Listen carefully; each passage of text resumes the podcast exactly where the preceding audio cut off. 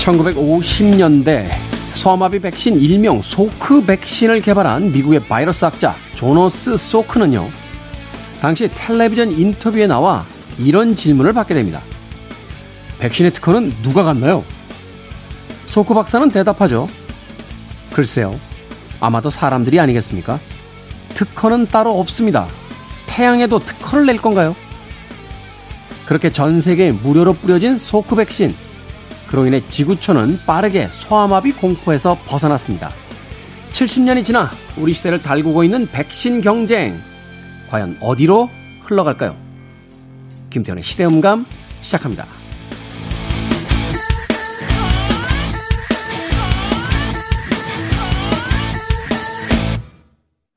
그래도 주말은 온다. 시대를 읽는 음악 감상의 시대음감 김태훈입니다. 1950년대까지만 해도요, 아이들에게 또 부모들에게 가장 큰 공포는 바로 이 소아마비 공포였다고 합니다. 지금의 젊은 세대는 아마 낯선 풍경일 수도 있겠습니다만, 저희들이 좀 어린 시절에만 해도 백신 접종을 하지 않아서 다리가 좀 불편한 그런 친구들을 어렵지 않게 볼 수 있었습니다. 그런데 이 소크 박사가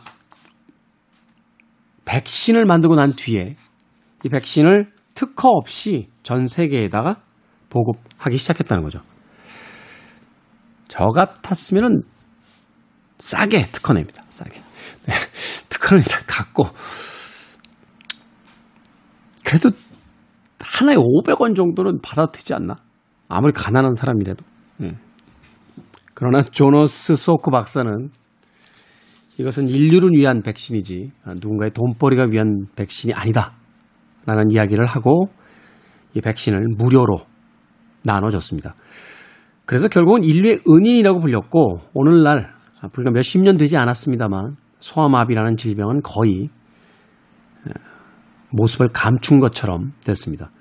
최근에 코로나19 백신 경쟁이 치열하죠. 그리고 어느 나라에서 먼저 개발하느냐를 가지고 굉장히 촉각을 곤두세우고 있습니다. 왜냐하면 이것을 일종의 의학 무기화 혹은 하나의 히트 상품으로 제조했을 때 벌어질 여러 가지 이해 타산을 계산하고 있기 때문입니다.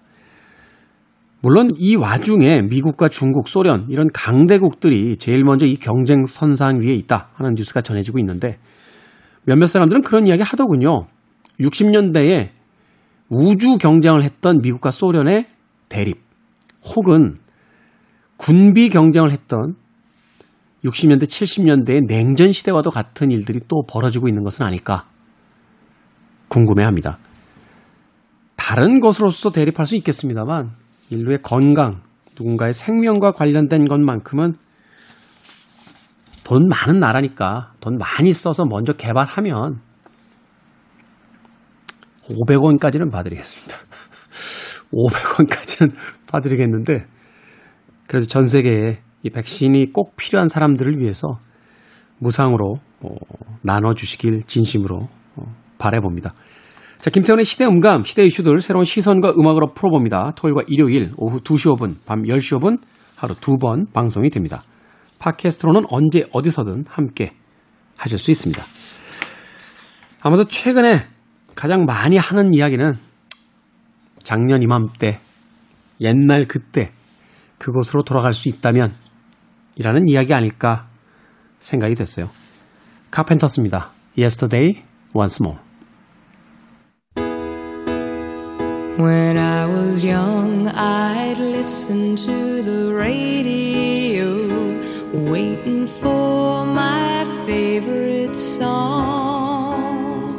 When they played, I'd sing along. It made me smile. Those were such happy times and not so long ago.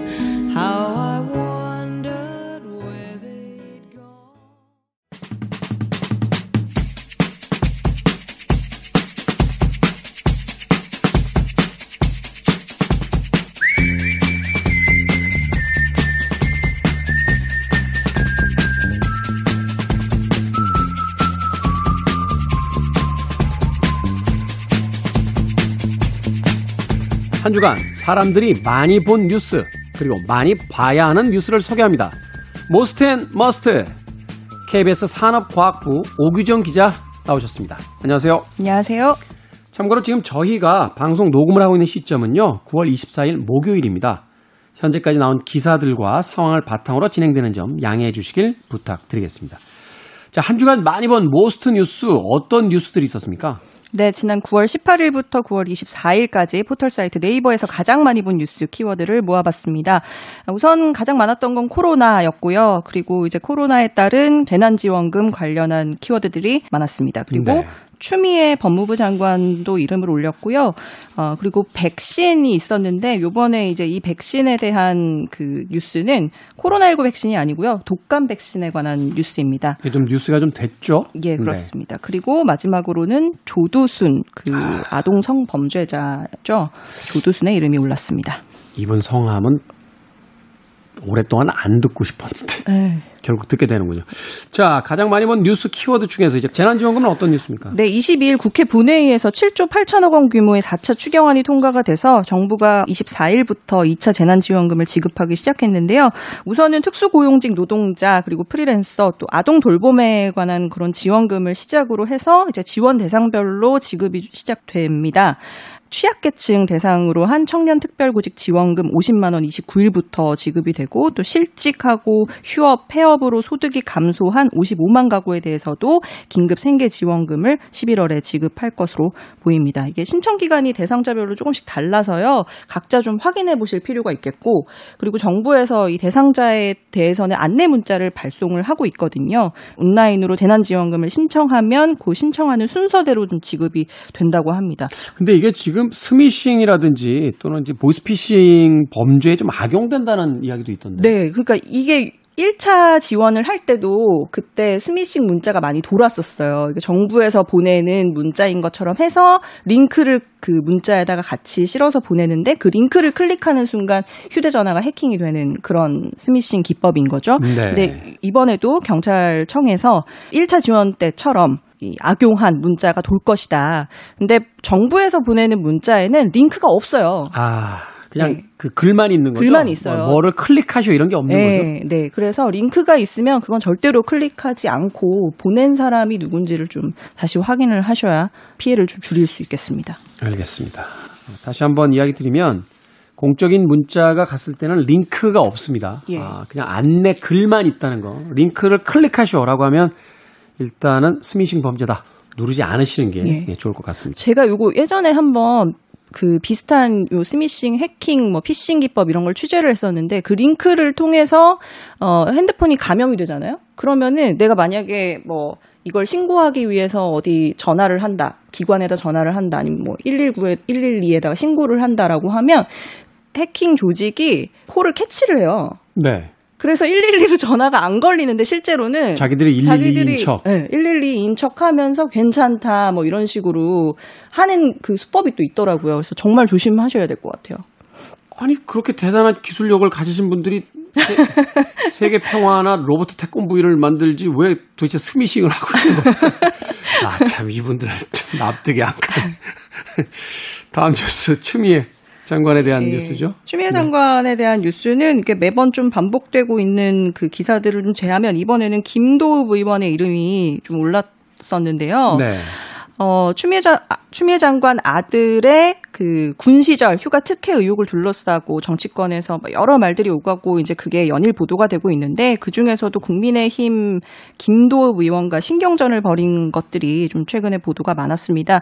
21일에 열렸던 국회 법사위 회의에서 정회가 선포되고 마이크가 켜져 있는데 네. 추미애 장관이 마이크가 켜져 있는 사실을 모르고 어이가 없다. 저 사람은 검사 안 하고 국회의원 하기를 잘했다. 죄 없는 사람 여러 잡을 것 같다. 뭐 이런 발언을 해서 이게 그 직전 지리자이자 검사 출신인 김도읍 의원을 겨냥해서 이런 얘기를 한 게 아니냐 한번 논란이 됐었고 그 이후에 23일에도 한번 법사위 전체 회의가 열렸었는데 그때도 김도읍 의원이 이제 법무부 장관님 하고 그 불렀는데 네. 세 차례나 불렀는데 대답을 하지 않아서 이게 또 뉴스가 됐습니다. 이후 여하를 막론하고라도 예. 어, 정치하시는 분들이 정말 공인이시잖아요. 예. 저희처럼 이렇게 방송하는 사람은 사실 공인이 아니고요. 그냥 알려진 사람일 뿐이지 정말 본 의미대로 공인들이신데 공적인 자리에서만큼은 좀 조심해 주셨으면 예. 또 예의를 갖춰 주셨으면 좋겠다는 이야기 하게 됩니다. 저는 요번 주에 요 추미애 장관 관련한 보도를 보면서 이게 사안의 본질에 대한 뭐 의혹 뭐 이런 거에 대한 얘기는 잘 없고 이걸 그냥 둘러싼 어떤 해프닝 이런 것들이 좀 많이 보도가 되는 그러니까 게 지금 이제 최근에 보도 형태에서 되게 그 약간 곤혹스러운 게 뭐냐면요. 말하면 이런 거죠. 뭐 시대용감의 진행자 김태훈에게 어, 말하자면 숨겨둔 통장이 하나 있다. 음. 어, 이게 적법하지 않은 통장이다. 음, 그 의혹을 이제 제기한단 말이에요. 네. 그럼 이제 금융권에다 그것을 이제 문의하겠다. 어, 김태훈 씨는 그 자신의 어떤 금융 걸 공개하는 걸 거부했다. 음. 막 논쟁이 막 가는데 그 와중에 네. 알고 봤더니 옆머리는 염색한 거다. 네? 뭐 이런 거. 네? 그렇잖아요. 네. 그리고 3년째 똑같은 옷차림으로 입고 다니다. 음. 방송에서는 예의 발라 보이지만 네. 가끔 술 마시면 동네에서 친구들에게 짜증을 부린다. 음. 뭐 이런 뉴스들을 계속 보도하는 거잖아요. 네. 이게 뭡니까? 그러니까 지금의 부도 행태가 좀 본질과는 벗어나 있다는 그 인식을 지울 수 없었습니다. 저도. 뉴스의 과잉 시대인데 예, 참 현명한 어떤 그 소비자로서 우리가 그 뉴스를 좀 가려내서 옥석을 예. 골라서 좀 소화시킬 필요가 있을 것 같습니다. 다음 뉴스. 네, 다음 뉴스는 이제 백신인데 이게 코로나19 백신이 아니고 독감 백신이에요. 정부가 18세 미만 소아청소년 그리고 노약자들한테 독감 백신을 무료로 접종하는 계획을 세우고 있고 특히 올해 같은 경우는 13세에서 어, 18세 미만의 청소년에 대해서도 어, 접종을 하겠다. 정부에서 그 지원을 하겠다. 이런 걸 발표를 했죠. 근데 이들을 대상으로 한 독감 백신 일부가 유통 과정 중에 상온에 노출되는 사고가 있었습니다. 네. 지금 어, 정부의 추산으로는 아마도 17만 명분이 상온에 노출된 걸로 추정이 추정을 하고 있는데요. 지금 품질 검사를 하겠다고 하는데 이 품질 검사에 지금 2주가 소요가 된다는 상황이고 어 정부에서 뭐 그렇게 크게 문제는 없어 보일 거라는 식의 그 해명들을 내놓고 있지만 여전히 우려가 계속되고 있는 상황입니다. 네, 이거는 사실은 그 별일이 없을 것 같습니다라고 이야기하면 안 되잖아요. 이건 예. 별일이 없습니다라고 국민의 어떤 그 건강과 안정에 직결되는 거기 때문에 그래서 좀 2주 정도 시간이 더 걸린다라고 예. 하는데 뭐 사고는 사고고요. 그 2주라는 기간 좀 빨리 땡겨서 날씨가 차지고 있는데 백신 좀 빨리 보급이 됐으면 하는 음, 바람을 가져봅니다. 음, 네. 자, 다음 뉴스가 조두순이군요. 예, 다음 키워드는 조두순인데 그 연관 키워드로 피해자, 이사, 출소 이런 것들이 있었어요. 그러니까 그 조두순이 초등학교 1학년 학생을 성폭행하고 또 끔찍한 범행을 저질러서 징역 12년형을 선고받고 12월 13일에 출소를 한다고 하는데 네. 자신이 네. 범행을 저질렀던 그 안산시에 출소한 뒤에 거주하겠다고 밝히면서 안산시가 정말 발칵 뒤집혔습니다. 그리고 이 피해자 가족도 거기에 여전히 살고 있어서 피해자 가족이 우리가 이사 가겠다. 라고 밝혀서 이게 좀 화제가 됐습니다. 그리고 안산 시민은 물론이고 지금은 안산 시장까지 나서가지고 일명 조두순 격리법이라고 불리죠. 보호 수용법 제정을 촉구하고 있는데요. 이 보호 수용법 내용이 그러니까 뭐 살인을 2회 이상 저질렀거나 뭐 성폭력 3회 이상 범죄자 또는 아동에게 성범죄를 저질러서 중상해를 입힌 경우에 대해서는 출소 후에도 사회와 좀 격리해서 보호 수용 시설에 뭐 관리와 감독을 좀 받도록 해야 되는 거 아니냐. 요걸 이제 의무적으로 받도록 하는 내용을 담고 있는데요. 이게 제정될지는 아직 미지수예요. 왜냐하면 아직 논란이 많은 게 보호 수용 시설에 어쨌거나 신체를 다시 구속하는 것에 해당이 되기 때문에 이게 이중 처벌이냐 뭐 아니다 개선의 여지가 없는데 어떻게 그런 극악무도한 범죄자를 다시 사회에 내보낼 수 있냐 이런 입장이 팽팽히 맞서고 있어요. 사실은 이제 이중 처벌에 대한 논란이 있고 예. 또 이게 우리가 이제 분노하는 이유는 분명합니다만 한편으로 아주 좀 차갑게 생각을 해본다라면 예. 조두순도 뭐 교도소에서 나왔으니까 어딘가 머물긴 머물러야 되는데 과거에 자기 집이 있던 곳으로 가겠다는 거잖아요. 예. 안산시가 이제 그 집이 있는 곳인데 또 한편으로 생각하면 조두순이 안산시를 떠나서 뭐 대구로 간다. 부산으로 간다. 이러면 또 그 지역이 또 그쵸. 발칵 예, 뒤집힐 거고. 예. 그래서 지금 나오는 여러 가지 어떤 이야기들이 보호 시설에 넣어야 된다라고 네. 하는데 이건 또 이중 처벌에 대한 이야기가 되고. 네. 참 어려운 문제죠. 그렇죠. 또 다른 피해가 좀 우려되는 상황에서 적어도 이 정도는 이 정도 중범죄 자면 피해자 가족으로부터 말하자면 정말로 일정한 거리 이상은 음. 이게 뭐 100m, 1km 이 정도가 아니라 정말로 일정한 거리 이상은 뭐그 떨어져야 된다. 이 정도라도 좀 재정이 돼야 되는 게 아닌가 좀 네. 뭐라고 할 얘기가 없네요. 그 사실 지금 있는 제도들을 어 아주 적극적으로 좀 활용하는 방안을 검토해 줬으면 좋겠어요. 전자 발찌 뭐 착용에 대한 허점이 없도록 조치를 한다든지 뭐 여러 가지 지금 있는 제도들을 좀 강력하게 보완을 했으면 좋겠습니다. 알겠습니다. 자, 이번 주 must 뉴스 소개해 주셨고요. 자, 놓치면 안 될 must 뉴스 어떤 뉴스입니까? 네, 이번 주 머스트 뉴스는 아, 요런 기사가 있어 갖고 갖고 와 봤는데 조선시대 역병 돌 땐 명절에 차례도 안 지냈다라는 기사입니다. 어, 이게 맞춤 기사군요. 제목이 좀 재밌어가지고 봤더니 이 정부가 이 지금 코로나19가 명절에 다시 확산될 수 있다. 그러니까 추석에 이번 추석에는 고향에 좀 내려가지 마라. 이런 당부를 하고 있잖아요. 그래서 이 유교 사상이 강했던 조선 시대에는 과연 전염병이 돌 때 어떻게 했는지를 한국 국학진흥원에서 양반 가문의 옛 일기를 공개했어요. 네. 그래서 거기 살펴봤더니 그 왜 우리나라의 경북 안동이 대표적인 양반 마을이잖아요. 그렇죠. 그 안동 하회 마을에 그 류이목이 쓴 하와 일록이라는 일기를 보면 추석 하루 전인 음력 1798년 8월 14일에 마마 그러니까 천연 호환마마 그 천연두죠. 천연두. 네. 마마가 사방에 퍼져 마을에서 의논의 추석에 제사를 지내지 않기로 어. 했다. 이런 내용이 있고 또 이 음력 1851년 3월 5일에 안동 풍산의 김두흠이 쓴 일기에도 한식 한식인데 천연두가 이웃 마을까지 번져서 두렵다. 그래서 차례를 행하지 못했다. 조상에게 송구스럽게 그지없다. 이런 내용이 있습니다. 그래서 음. 이제 예를 몹시 중시했던 때에도 전염병이 돌 때는 이런 차례나 제사를 생략했던 역사가 있더라. 이게 좀 재밌어서 가져와 봤습니다.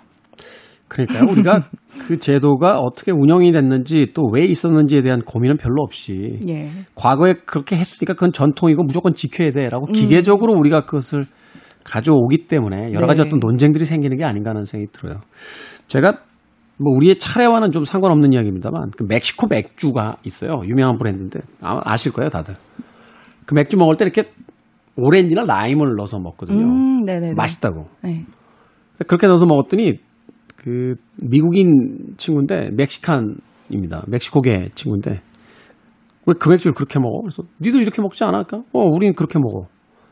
그러니까 우리도 이렇게 먹지 했더니 재미있는 이야기를 하더군요. 음. 멕시코의 냉장 시설이 이렇게 많이 발달이 안 돼 있던 시절에 아. 멕시코는 미지 그 맥주가 미지근하니까 네. 맛이 없잖아요. 에, 에, 에, 그래서 청량감을 주려고 라임이나 레몬을 넣어서 먹었는데 아. 이게 사실은 냉장고에 있다 나온 맥주는 그렇게 먹을 필요가 없다는 거예요. 굳이. 굳이. 근데 네.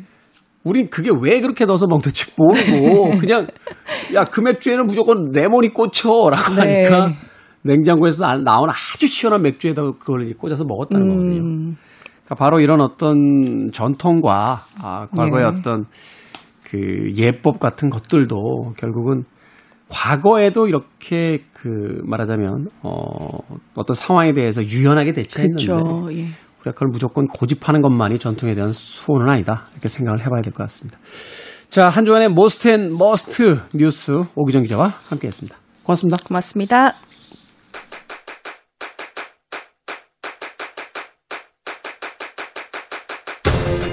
그래도 주말은 온다. 김태원의 시대 음감.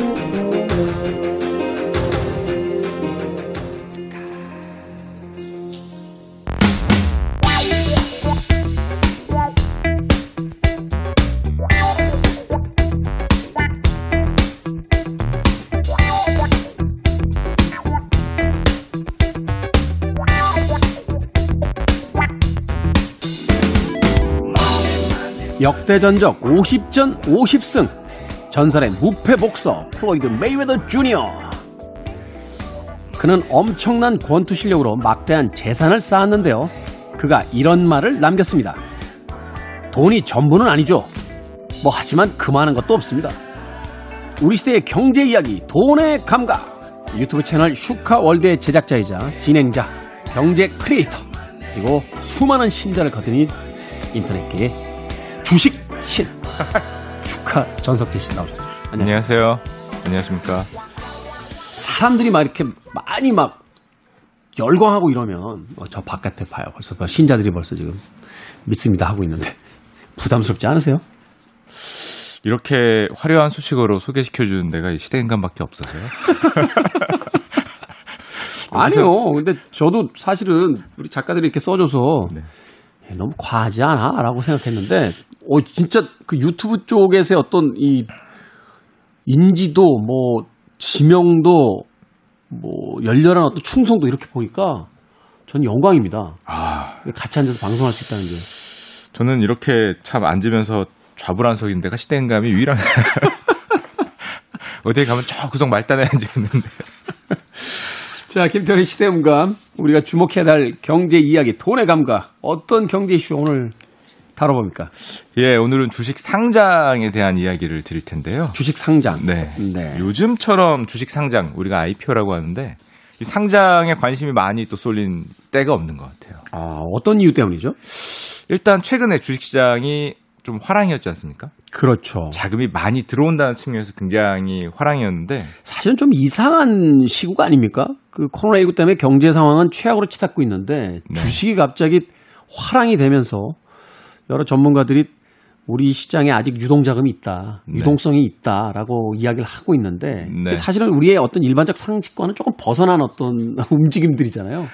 과거에 좀 그런 모습이 있었어요. 이 양적 완화라는 정책을 시행한 다음부터는 이 경기와 어떤 주식 가격, 자산 가격으로 얘기 많이 하는데 그 가격이 뭐 따라가지 않는 경우가 과거에 종종 있었습니다. 이번에 가장 대표적인 경우를 보고 있지 않나 생각이 되고요. 네.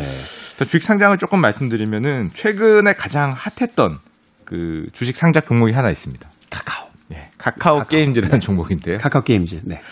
워낙에 많이 들어보셨을 거예요. 한 회사가 한 기업이 주식시장에 상장이란 걸 하는데 우리 사회가 신문 기사에서까지 이렇게 들썩들썩하면서 얘기를 하는 게 근 10년에서 20년 사이에는 보지 못했던 어떤 그런 현상이 아닌가. 저도 하도 카카오 게임즈 카카오 게임즈 이야기해서 사람이 그렇잖아요. 옆에서 자꾸 이야기하면 이렇게 안 하던 것도 하게 된다고. 나도 한번 사볼까? 그래서 어떻게 해야 돼요? 라고 했더니 영혼까지 끌어모아서 몇 억 정도를 이제 그 예치를 해야 고작 몇 주 산다. 막 이런 이야기 하더라고요. 네, 그 이유가 있었습니다. 이 청약이라는 거는 어떤 고정된 가격으로 주식을 판매하는 건데요. 그 가격을 대해서 추첨제가 아니라 돈을 얼마에 넣냐에 따라서 비례해서 나눠주게 돼 있습니다. 네. 그러니까 많이 돈을 넣은 사람이 많이 받게 되는 거죠. 그렇죠. 이게 모든 나라가 그런 게 아니라 추첨제로 하는 나라도 실제로 있습니다. 아, 추첨제를 예. 하는 나라도 있어요? 예를 들면 구자별로 뭐 500만 원을 넣으면은 뭐 추첨권을 준다 뭐 이런 식으로 해서 추첨제를 하는 나라도 있는데 우리나라는 이제 경쟁제를 하는 거죠. 보면은 돈이 얼마가 들어왔냐. 카카오 게임 청약에 들어온 돈이 58조 원입니다. 58조요? 경쟁률이 1524대 1이네요. 1524대 1이요? 웬만한 강남 아파트 가장 좋은 곳에 위치한 내 정도의 경쟁률이 아닐까 이렇게 생각을 하는데 네. 58조 원의 증거금이 들어온 거는 이제 역대 최고 금액이고요. 잠깐만요. 그 청약이 58조라고 하면 우리나라 1년 예산이 한 500에서 600억 사이 정도 되는 건데. 네. 그러면 이 카카오 게임즈, 카카오 전체도 아니고 카카오 게임즈라고 하는 한 회사에 몰린 돈이 우리나라의 1년 예산의 10분의 1에 해당된다. 이렇게 보는 겁니까? 그러다 보니까 영혼까지 끌어모아서 보내야 된다. 아, 엄청나군요. 이게 또 이유가 있습니다. 약간 헷갈리시는데 이 카카오 어떤 주식에 청약하려고 들어간 돈이 예를 들면 주식을 못 받은 돈은 그럼 돌려주느냐? 이렇게 물어본 분이 꽤 계시더라고요. 아, 당연히 물어보겠죠. 예, 당연히 돌려줍니다. 음. 당연히 돌려주고요. 예를 들면 제가 내가 1억을 넣었는데 주식을 10만 원 받았다. 그럼 나머지 9,990만 원은 거의 바로 돌려주게 돼 있습니다. 아 그렇군요. 일단 거기서 궁금해지는 거 하나. 일단 뭐 위험 부담은 없다. 아, 빚만 지지 않고 들어가면 뭐 내 돈 갖다 넣었다가 다시 돌려받으면 되니까. 네, 주식을 받은 거 외의 돈은 거의 바로 돌려줍니다. 1억 넣었을 때 몇 주 받습니까? 이번 카카오 게임즈는 경쟁률이 워낙 셌거든요. 1524대 1이 나왔기 때문에 한 주를 받기 위해서 증권사마다 다르거든요. 이게 모든 증권사에서 청약을 받을 수 있는 게 아닙니다. 아, 그것도 이제 카카오가 지정해 준 겁니까? 예, 카카오의 주간 사가 따로 있는데요. 증권사가 보통 주간 증권사가 따로 있는데 예를 들면 이번에는 뭐 한국투자증권이나 삼성증권 이런 데가 했거든요. 그러니까 모든 우리나라 모든 증권사에서 어떤 주식이 청, 올라 IPO 왔을 때 청약을 할 수 있는 게 아닙니다. 해당 증권사에 가서 계좌를 터야 할 수 있는 거고요. 어. 이번에 어떤 증권사를 이용했는 따라서 약간 다르겠지만은 1억을 넣었을 때 보통 다섯 주가 나왔다 그럽니다. 몇 주요? 다섯 주거든요. 한 주가 2만 4천 원입니다. 잠깐만요. 삼성전자가 주식 나누기 전까지 최고가를 경신했을 때도 한 주에 그렇죠 한 몇백만 원 정도 했던 거죠. 150만 원, 150만 원 정도. 150만 원, 200만 원. 예, 예. 최고가가 150만 원이라고 해도 다섯 주면 750만 원인데 어, 카카오 게임즈는 이번에 2만 4천 원으로 청약을 받았고요. 공모가가 결정됐습니다. 그러니까 1억을 다섯, 넣으면 다섯 주면 한 12만 원 정도 12만 원 나온 거죠. 그럼 나머지 9,988만 원은 바로 다시 돌려줍니다. 아니 돌려받는 게 중요한 게 아니라니까요. 1억을 넣었는데 1억을 넣으면 물론 나머지 차액을 그러니까 9,900 어? 네, 88만, 88만 원을 네. 받긴 합니다만 영혼까지 끌어와서 1억을 집어넣었더니 12만 원어치 산 거예요. 그쵸. 12만 원을 넣고 하루만 하루 이틀만 넣으면 되니까요. 바로 돌려받을 수 있으니까. 그리고 이거는 차라리 받은 분들은 상관이 없는데요. 영혼까지 끌어 모았는데 한 천만 원 정도만 넣으면 못 받는 겁니다. 한 주를 받기 위해서 보통 한 1,800에서 한 2천만 원 정도를 넣어야 된다고 하거든요. 네. 그거보다 작은 돈을 넣었을 경우에는 돈을 돈은 돌려받는데 주식을 받지 못하는 거죠. 이게 그러니까 말하자면 5천만 원 1억을 넣은 사람들보다는 몇십억씩을 가지고 들어간 사람들이 꽤 있다란 이야기가 되겠네요. 이번에 한 사람당 평균적으로 넣은 돈이 그 세대에 따라 약간 다르거든요. 나이 많은 어르신들 기준으로 봤을 때는 3억 뭐 이렇게 얘기를 합니다. 3억이요? 70대, 뭐 60대 이런 어르신들은 1인당 평균 3억 가까운 돈을 청약으로 넣었다. 아니 저한테 이거 청약하라고 하신 분은 도대체 무슨 무슨 생각으로 저는 그만한 돈이 없어요. 없는데 이걸 그럼 내가 내가 가진 돈 가지고는 들어가봤자 받지도 못했다는 건데. 야 엄청나네요 이거. 근데 다만 몇 주라도 받았을 경우에 워낙에 자금이 많이 쏠리고 관심이 많았기 때문에 게다가 청약이라는 거에 특징이 있습니다.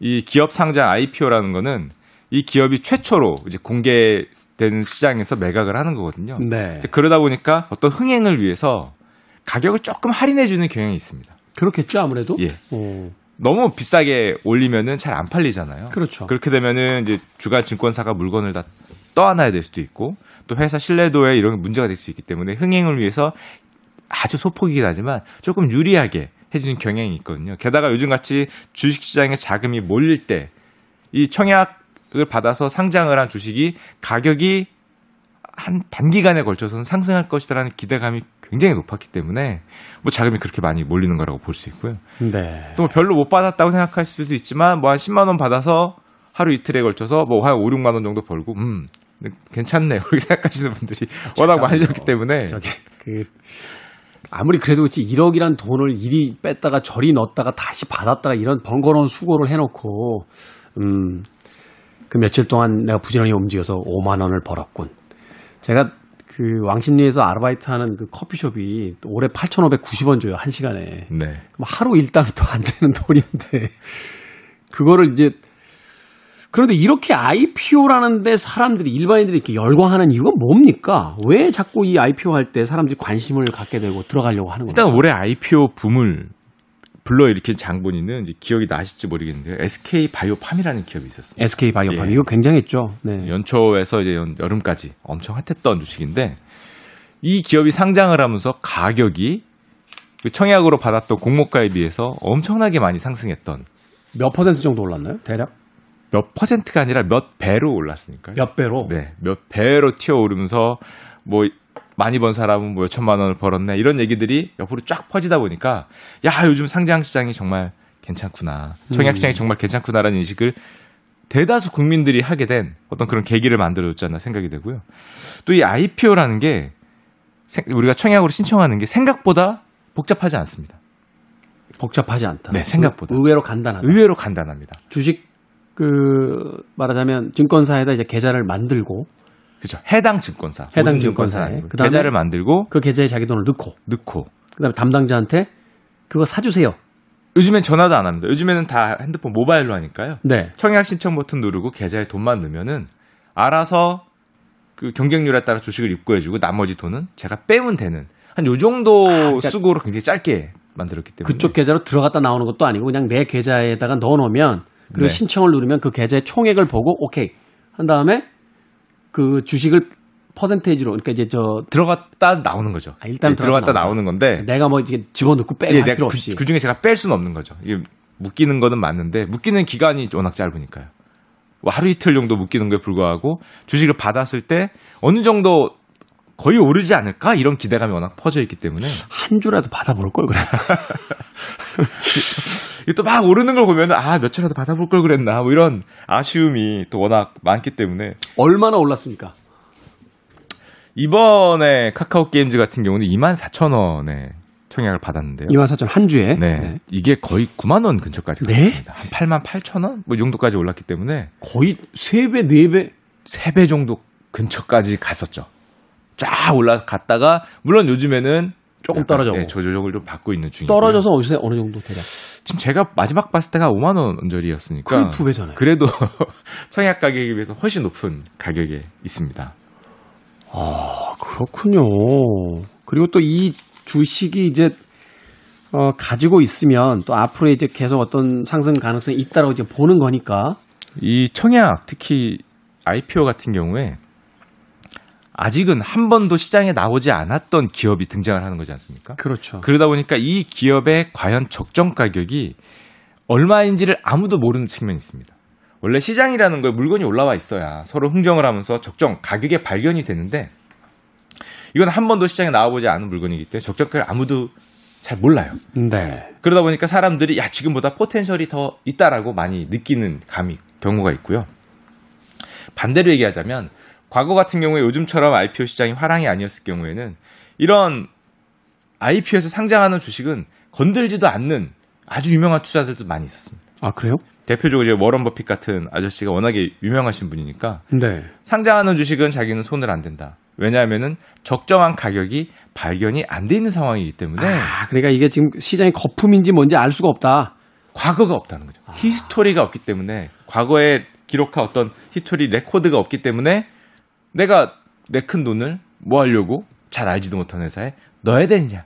이런 거네요. 기업에서 어떤 직원을 채용할 때이 네. 직원이 말하자면 과거에 이 기업, 이 기업, 이 기업 해서 이제 몇 개 기업을 거치면서 탁 오면 이 사람의 어떤 경력이라든지 연봉 받았던 거라든지 이걸 딱 보고 아, 당신은 연봉 한 5천 정도 어, 하겠습니다. 이렇게 이제 기준이 나오는데 네.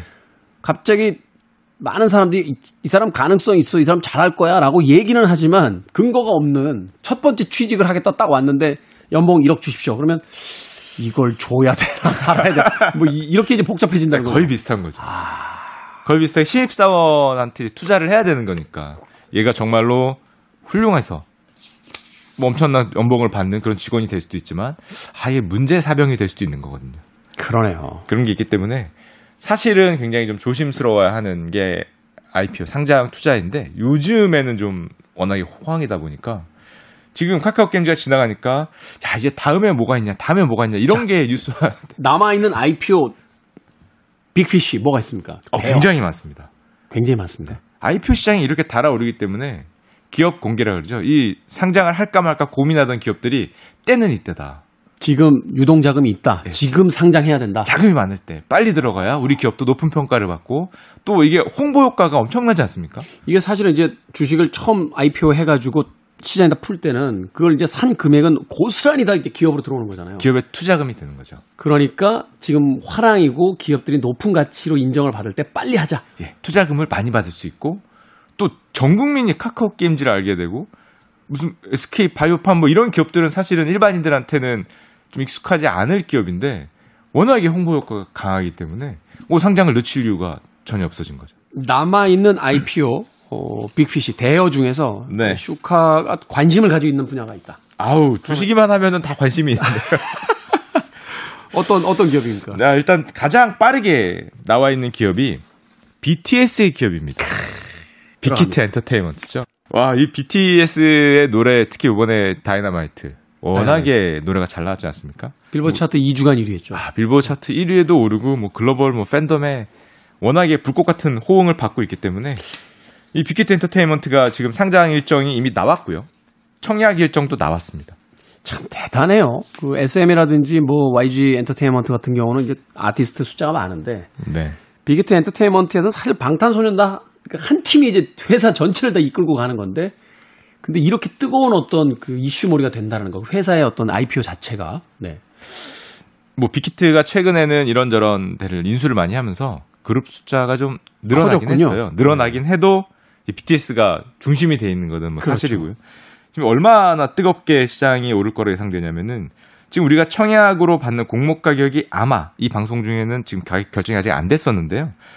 아마 4조에서 4조 8천억 정도를 예상하고 있습니다. 4조에서 4조 8천억이요? 네, 전체 시가총액이요. 이게 무슨 제조업 기반의 어떤 토지와 공장과 무슨 이런 게 있는 것도 아닌데 어마어마하네요. 그러니까 우리 BTS 형들의 일단 시장 가치는 이 정도 로 시장은 예상하고 이걸로 아마 우리 청약을 받을 거고요. 이렇게 이 4조 원 가까운 이 돈이 얼마나 큰 돈이냐면은 우리가 그 3대장, 엔터 3대장이라고 하지 않습니까? SM, SM JYP, YG 엔터테인먼트. 예. 그 세 개 회사를 다 합친 것보다 큽니다. 다 합친 것보다 조금 큰 게 아니라 많이 큽니다. 이야. 그러니까 예를 들면은 SM 엔터테인먼트 시가총액이 8천억 정도 되거든요. 네. 근데 지금 뭐 가장 위에 있는 가격인 빅히트가 4조 8천억에 만약에 상장을 한다. 그럼 일단 6배인 거죠. 뭐, 그, 비교가 안 되네요. 근데 사실 SM이나 JYP, YG 엔터테인먼트에도 우리가 이름만 되면 알만한 유명한 그 연예인들이 수도 없이 있는데 네. 이 모두를 합쳐도 BTS가 있는 빅히트 엔터테인먼트와는 안 바꾼다가 아니라 몇 배 이상의 차이가 난다. 차이가 많이 나는 거죠. 일단 차이가 많이 나고 차이가 나는 건 사실 이유가 있습니다. 이 지금 말한 이제 엔터 3대장들이 벌어들인 돈하고 빅히트 엔터테인먼트가 벌어들인 돈이 차이가 많이 납니다. 아, 그러니까 매출 자체가 이미 크게 차이가 난다. 영업이익이 또 차이가 많이 나고. 아, 왜냐하면은 BTS 같은 경우에는 팬층이 국내에도 물론 많이 계시지만 대부분의 팬층들이 글로벌로 있거든요. 아미는 뭐 전 세계 어디 가거나 있으니까요. 예, 뭐 아마 제가 정확한 건 아니지만 아마 전체 팬 중에서 과반수 이상이 국내 팬이 아니라 해외 팬들이기 때문에 시장 자체가 워낙 크고 매출액이 다른 3사에 비해서 워낙 큰 게 있고요. 또 지금 빅히트 같은 경우에는 또 위버스라 그래서 새로운 플랫폼을 시도하는데 뭐 그런 플랫폼에 대한 기대도 좀 많이 묻어 있습니다. 그렇군요. 제가 아는 그 한 분은 이 엔터테인먼트 비즈니스와는 전혀 상관이 없고요. 이분은 이제 버번 위스키라고 하죠. 미국 위스키 전문가세요. 근데 책을 한 권 쓰시려고 미국에 갔다는 거죠. 켄터키주. 그쪽은 아시아인들, 뭐 흑인들도 거의 없답니다. 백인들만 거의 이제 몰려 있는 그런 지역인데. 갔더니 어떤 나이 드신 분이 어디서 왔냐? 그래서 사우스 코리아에서 왔다. 그랬더니 너 나랑 사진 한 장 찍자. 그러더라는 거예요. 그래서 난 유명한 사람도 아닌데 왜? 그랬더니 어, 우리 아들하고 손자 손녀가 BTS라면 아주 자다가도 벌떡 일어나. 그런데 한국 뮤지션들이잖아. 그래서 그렇다고. 그랬더니 그러니까. 그래서 나는 한국 사람하고 사진 찍어서 자랑하려고. BTS랑 사진 찍는 것도 아니고 BTS 인기가 얼마나 대단한지. 아. 너 한국 사람이야? 그래서 한국 사람이야. 그럼 사진 찍자. 왜? BTS 팬이거든. 그래서 한국 사람하고 사진을 찍는다는 거예요. 그래서 이분이 미국을 그렇게 많이 가셨는데 자기 인생에 보다 보다 처음 해보는 아주 신기한 경험이다. 뭐 이런 이야기를 하시더라고요. 야, 우리 저도 우리 케이팝이 위상이 얼마나 높은지를 최근에 느낀 적이 있었는데 제가 그 짐 로저스라고 굉장히 유명한 글로벌 투자가가 있습니다. 네. 가서 인터뷰를 한 적이 있었거든요.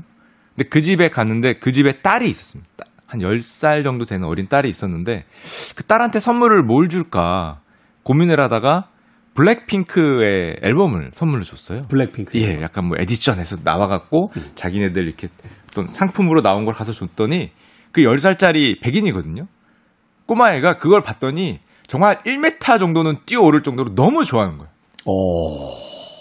제가 블랙핑크 팬이라는 거는 이제 어디서 들어갔고 가서 조라해서 갖다 줬더니 와, 이 우리나라 사람들이 선호 생각하는 것보다 어, 글로벌 인기가 우리 케이팝이 정말 대단하구나라는 거를 이번에 좀 느낀 적이 있었거든요.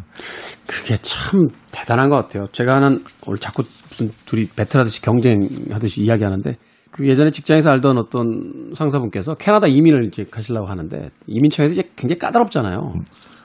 그 뭐 서류 계속 가져와라, 뭐 이거 안 된다, 다른 것도 가져와라, 뭐 다른 거 없냐, 막 이렇게 여러 번 이야기를 하셨다는 거예요. 이분이 고민을 하다가 저와 같이 이제 음반회사에 계셨던 분인데 이게 무슨 그 자산증명서 이런 거로는 이제 해결이 안 되겠구나. 그러다가 문득 떠오른 게 있어서 예전에 이제 음반사에 계실 적에 해외에서 가수들이 국내에 들어오면 프로모션 투어라고 해서 이렇게 같이 다니면서 이렇게 홍보 활동들을 하거든요. 그래서 앨범을 열어봤더니 셀레니 디용, 마이클 잭슨 이런 아티스트들하고 기념사진을 찍은 게 있는 거예요. 그래서 그걸 가지고 갔답니다. 특히나 셀린 디용은 이제 캐나다 뮤지션이니까. 그게 보여주면서 내가 이런 사람이다. 라고 했더니 캐나다 그 이민국 직원이 진작에 이걸 가지고 오지.